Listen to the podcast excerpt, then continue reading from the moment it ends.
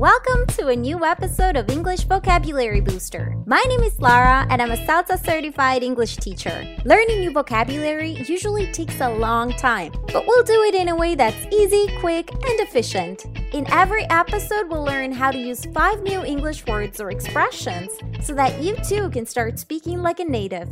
So let's get learning. And we're back again. So this week's topic is friendship. Let's hear the story. Well, Max and I started talking only because we were lab partners in chemistry class. Nobody could imagine we'd become friends. We were like chalk and cheese. Max liked movies. I liked reading. He liked going out. I was shy and, and preferred to stay at home. However, we began spending more and more time together and became good friends. We had our ups and downs. Sometimes we would have small fights, but in the end, we would always make up. On the last day of school, however, I heard him talking to a friend and saying, Don't tell Tracy.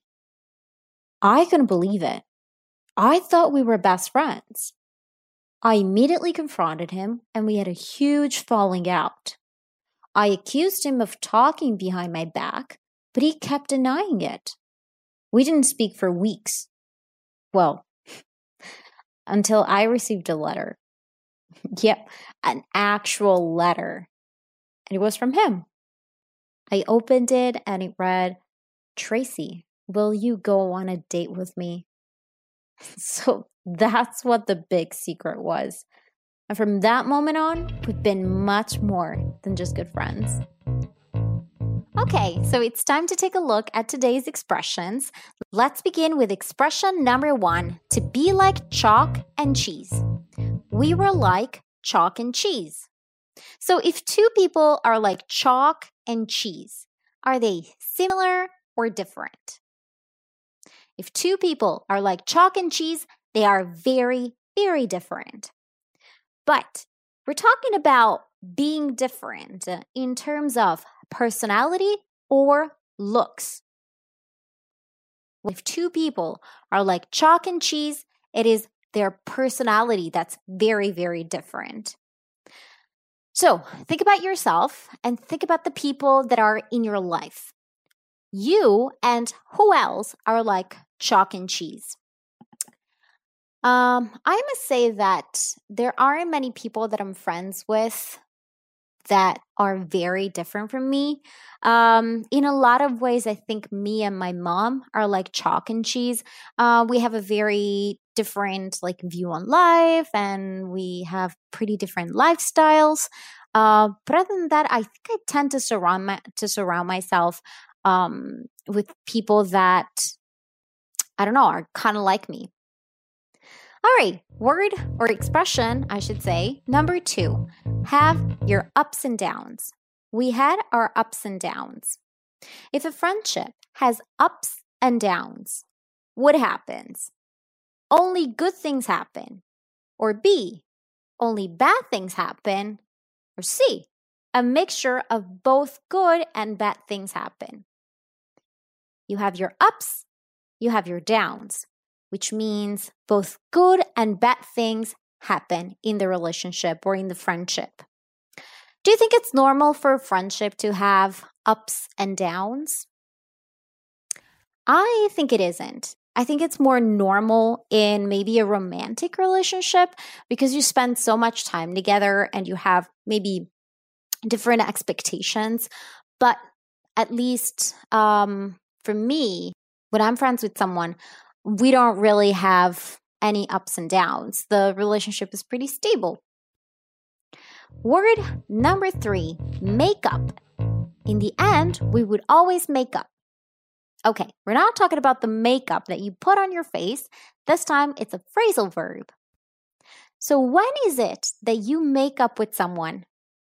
Before having an argument or after?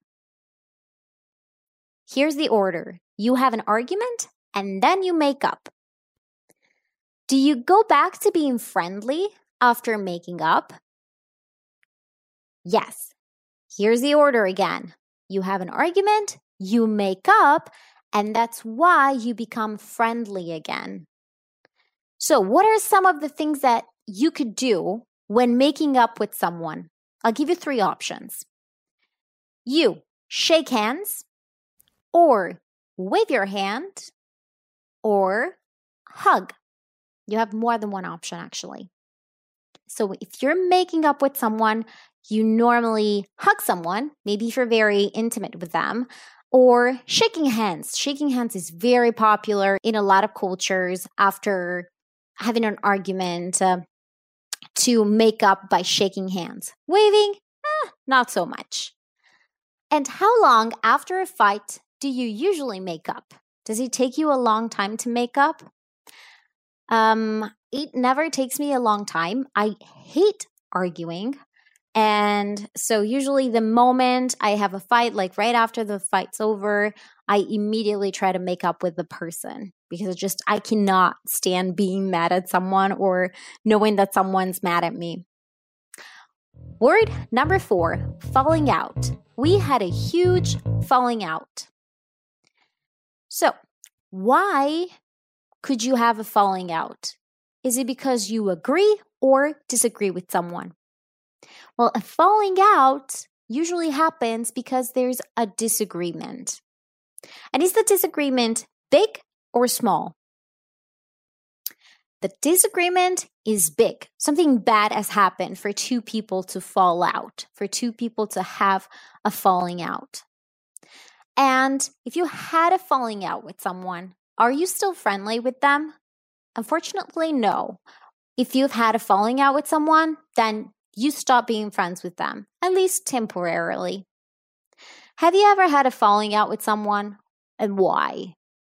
Yes, I've had my fair share of falling outs in my life. I think the biggest ones, or uh, I should say the longest ones, have been with my mom uh, because sometimes we get into fights and we wouldn't speak for weeks. Well, maybe not weeks, but days, definitely. Expression number five talk behind someone's back. I accused him of talking behind my back. If you talk behind someone's back, does that person know you're talking about them? Nope. This person has no idea you're talking about them because you're doing it behind their back. Not literally, just without them knowing that you're talking about them. If you talk behind someone's back, do you say good things or bad things about this person? If you're using the expression to talk behind someone's back, it means that the person talking is not saying good things about you. It's usually bad things. So, is it a good thing to talk behind someone's back? Well, no, obviously not. It's terrible. Don't do it. Just be honest, be direct, talk to the people that you want to talk to. What would you do if you discovered that a friend is talking behind your back? I would stop being friends with them, like for sure. Um, there would be no way for me to keep being friends with someone that I can't fully trust. So, yeah, what about you? And that is it for today. And remember, if you want to access the transcript as well as lots of other resources, visit enboo.com. That is E N B O O O.com. Have a great day.